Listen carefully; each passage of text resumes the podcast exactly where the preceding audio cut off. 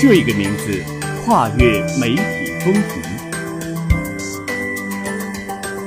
这一种思考将你置于一切前瞻的原点，这一番体验始终懂你所需，这一段旅程现已来到大地，新闻全新登临。新闻追踪时，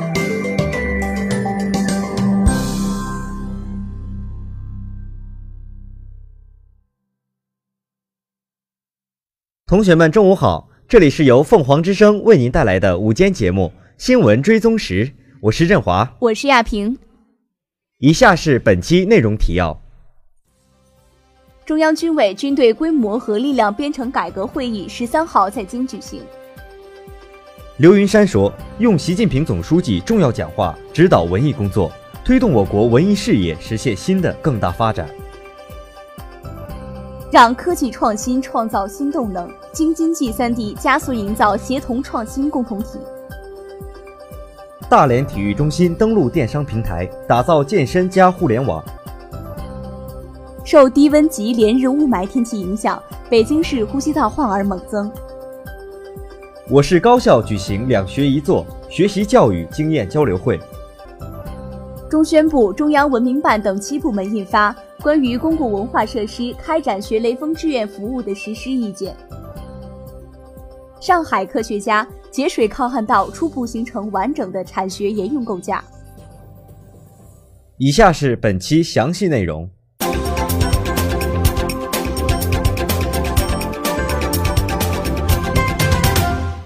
中共中央总书记、国家主席、中央军委主席、中央军委深化国防和军队改革领导小组组长习近平在会议上发表重要讲话，强调军队规模结构和力量编程改革是深化国防和军队改革的重要组成部分，是推进我军组织形态现代化、构建中国特色现代军事力量体系的关键一步。是实现党在新形势下强军目标、建成世界一流军队必须迈过的一道关口。全军要站在实现中国梦、强军梦的战略高度，抓住机遇，一鼓作气，乘势而上，深入实施改革强军战略，把规模结构和力量编程改革推向前进，在中国特色强军之路上迈出新的更大步伐，以崭新的面貌迎接党的十九大胜利召开。习近平在讲话中指出。党的十八届三中全会以来，按照党中央要求，中央军委对深化国防军队改革进行了深入谋划。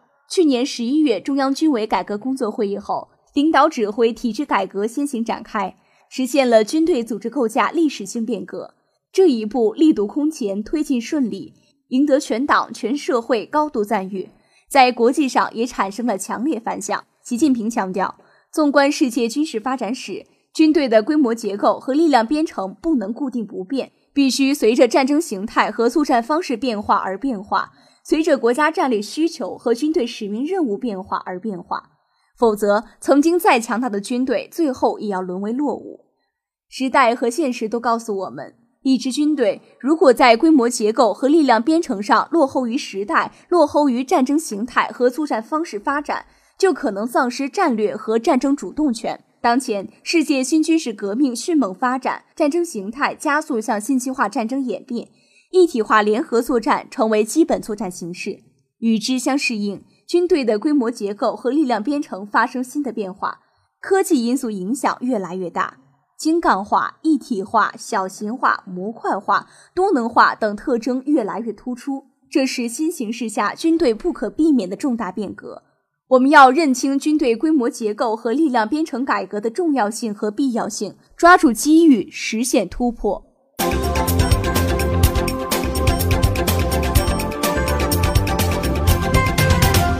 中国文学艺术界联合会第十届全国委员会、中国作家协会第九届全国委员会全体会议三号在北京举行，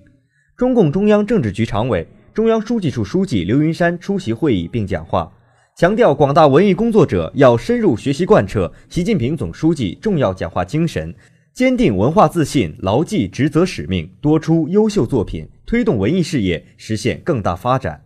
刘云山说：“习近平总书记关于文艺工作的重要讲话，从全局和战略高度深刻阐明了时代发展对文艺工作的新要求，深刻回答了事关我国文艺事业长远发展的重大问题，深刻揭示了社会主义文艺发展规律，创造性的丰富和发展了马克思主义文艺观和社会主义文艺理论。要自觉用讲话精神指导文艺工作，深入领会讲话的重大意义、丰富内涵和实践要求，切实把讲话精神落实到思想认识的高度上，落实到社会责任感的增强上，落实到文艺创作水平的提升上，落实到多出成果、多出人才上。刘云山指出，为国家立心、为民族铸魂是文艺工作的神圣职责。要树立高度的文化自信，高扬我们文化的旗帜，坚守我们文化的立场。以文化的自信建设自信的文化，凝聚实现中华民族伟大复兴的精神力量。要用社会主义核心价值观引领文艺创作生产，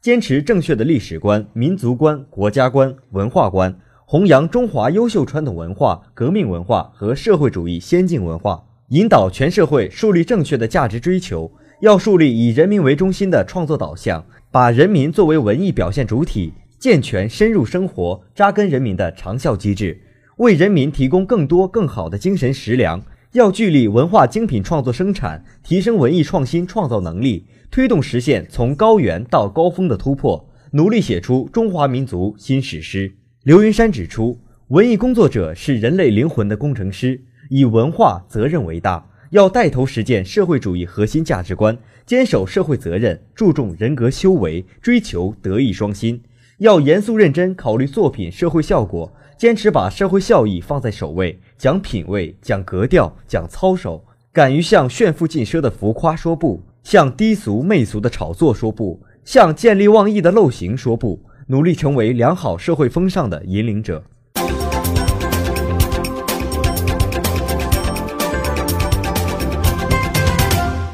谁牵住了科技创新这个牛鼻子，谁走好了科技创新这部先手棋，谁就能占领先机，赢得优势。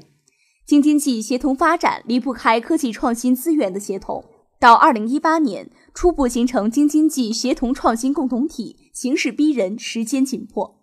从新科技园密集挂牌到人才通道高效打通，从转化机制互通到新产业开始为区域赋能。近年来，京津冀不断加大协同创新共同体建设力度，科技创新正不断为京津冀区域协同发展注入新动能，增添新活力。这几天，朱希泽带领的中关村天河科技成果转化促进中心团队格外忙碌，他们在天津滨海的科技成果转化促进分平台正在加速成型。作为首批签约入驻天津滨海中关村科技园的创新主体之一。天河计划二零一七年上半年完成基础平台建设。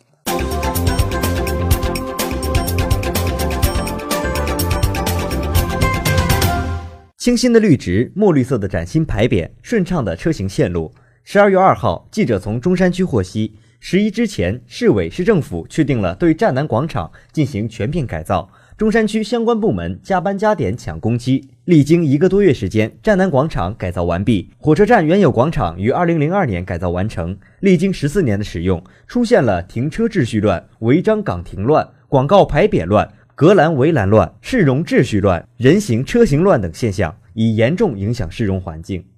据悉，改造完成后，中山区将进一步做好绿化改造，在现有绿化的基础上。通过栽植造型树、彩叶树、花灌木、摆放花香、悬挂吊篮等，提升广场绿化档次和色彩，做到四季有绿、三季有花。同时，针对广场周边地面破损、墙体破损的实际情况，做好及时修复，恢复原貌。计划投资一千两百万元，对站南地区周边十六栋建筑物进行亮化升级，安装 LED 灯具、灯光亮化控制系统，通过程序控制实现灯光亮化动态效果。营造大连夜景的新名片，还将拆除站南广场周边违章的占道广告和建筑物立面上的广告牌匾，重新进行设计安装，结合标准化路街建设，对长江路沿线的建筑立面、广告牌匾绿化进行升级改造，达到街景自然和谐。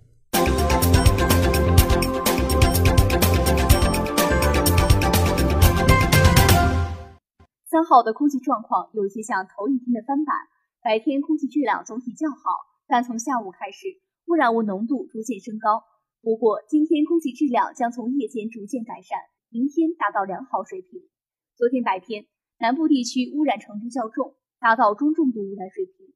傍晚时，南部地区和城区已达到重度污染水平。不过，很快就有好消息，预计今天夜间受高气压系统影响，北京市扩散条件有所改善，明天空气质量将达到良好水平。昨天，北京市各部门各区继续严格落实橙色预警应急措施，督查检查工作同时开展，措施落实情况总体较好。受低温及连日雾霾天气影响，北京市呼吸道疾病患儿猛增。昨天，北京晨报记者从北京东区儿童医院了解到，近日因呼吸道感染引起发热、咳嗽等状况的患儿数量比平日高出了近百分之五十，其中小儿肺炎的患者明显增加。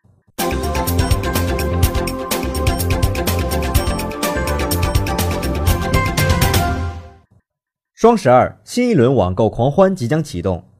记者从大连市体育中心获悉，体育中心正式登陆电商平台，将通过阿里平台推出九元健身体验券。双十二当天，体育中心为健身爱好者准备了游泳馆训练池游泳体验券一百张、德邦证券大连网球中心室内网球体验券一百张、大麦体育文化中心羽毛球体验券一百张、综合训练馆羽毛球体验券二百张。市民可通过登录天猫、阿里体育培训旗舰店，就可以以一到三折的价格进行抢购。所有体验券使用期限均截止至二零一七年二月二十八号。除游泳体验券外，使用其他体验券前均需要拨打场馆电话进行提前预约。随着电商市场逐年创新高，大众体育消费潜力显现，大连体育中心借机率先登上电商销售平台，通过阿里体育线上平台销售健身体验券。正逐步建立健身加互联网的经营模式，体育中心将充分利用互联网，为市民提供更完善的服务体验，打造一个健身与互联网营销相结合的运营发展新模式。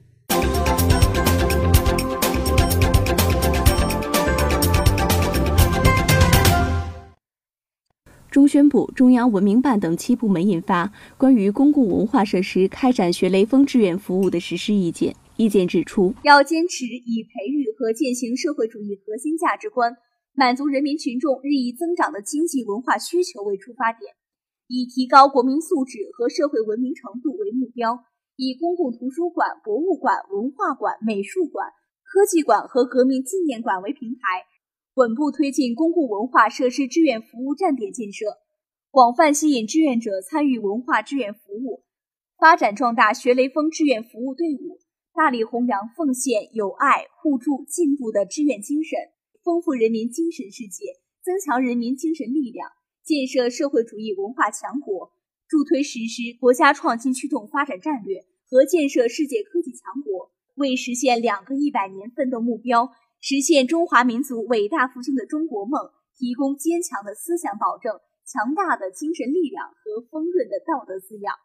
实施意见要求，要坚持正确导向、文化育人、示范带动、改革创新，引导人们服务他人、奉献社会，主动承担社会责任，共同构建美好生活，促进全社会形成积极向上的精神追求和健康文明的生活方式。要壮大公共文化设施志愿者队伍，推进公共文化设施志愿服务，建立健全公共文化设施志愿服务制度，做好志愿者招募和注册，加强志愿者培训和管理，健全志愿服务考核激励机制，加强志愿服务保障和支持，推动公共文化设施志愿服务活动广泛开展，成为全社会学雷锋志愿服务的品牌。传承和弘扬中华优秀传统文化的窗口，培育和践行社会主义核心价值观的重要阵地。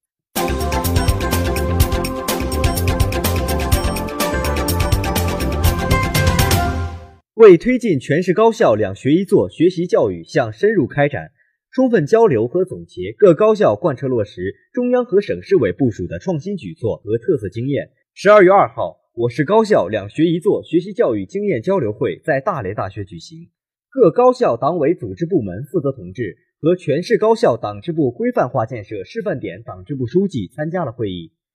会上，大连理工大学党委、大连医科大学党委、大连大学党委、大连职业技术学院党委、大连东软信息学院党委就如何谋划组织实施两学一做学习教育的经验进行了交流。市委高校工委对我市高校两学一做学习教育下一步工作进行部署。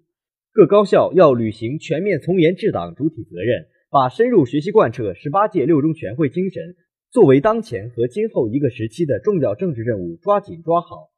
两学一做学习教育已进入关键阶段，各高校党委要坚持标准不放松，继续结合实际扎实推进，把两学一做学习教育活动扎实开展到底。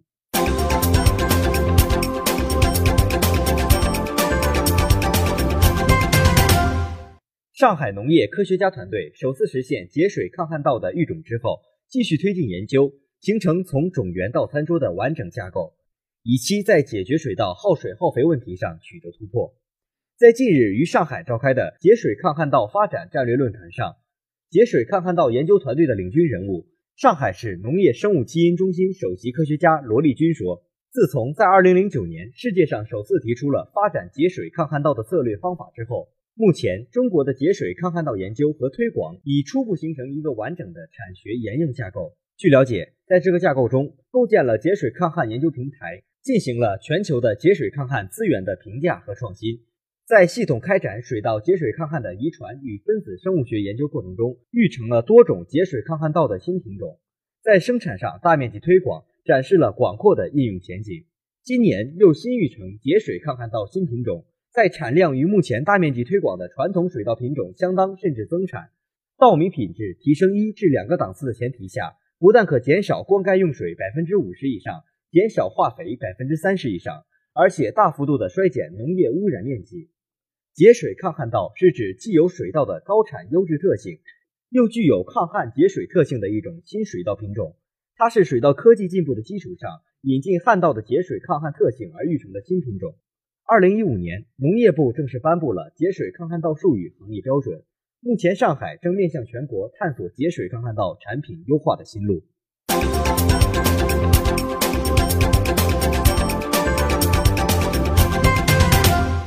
以上就是本期新闻追踪时的全部内容，我们下期再见。再见。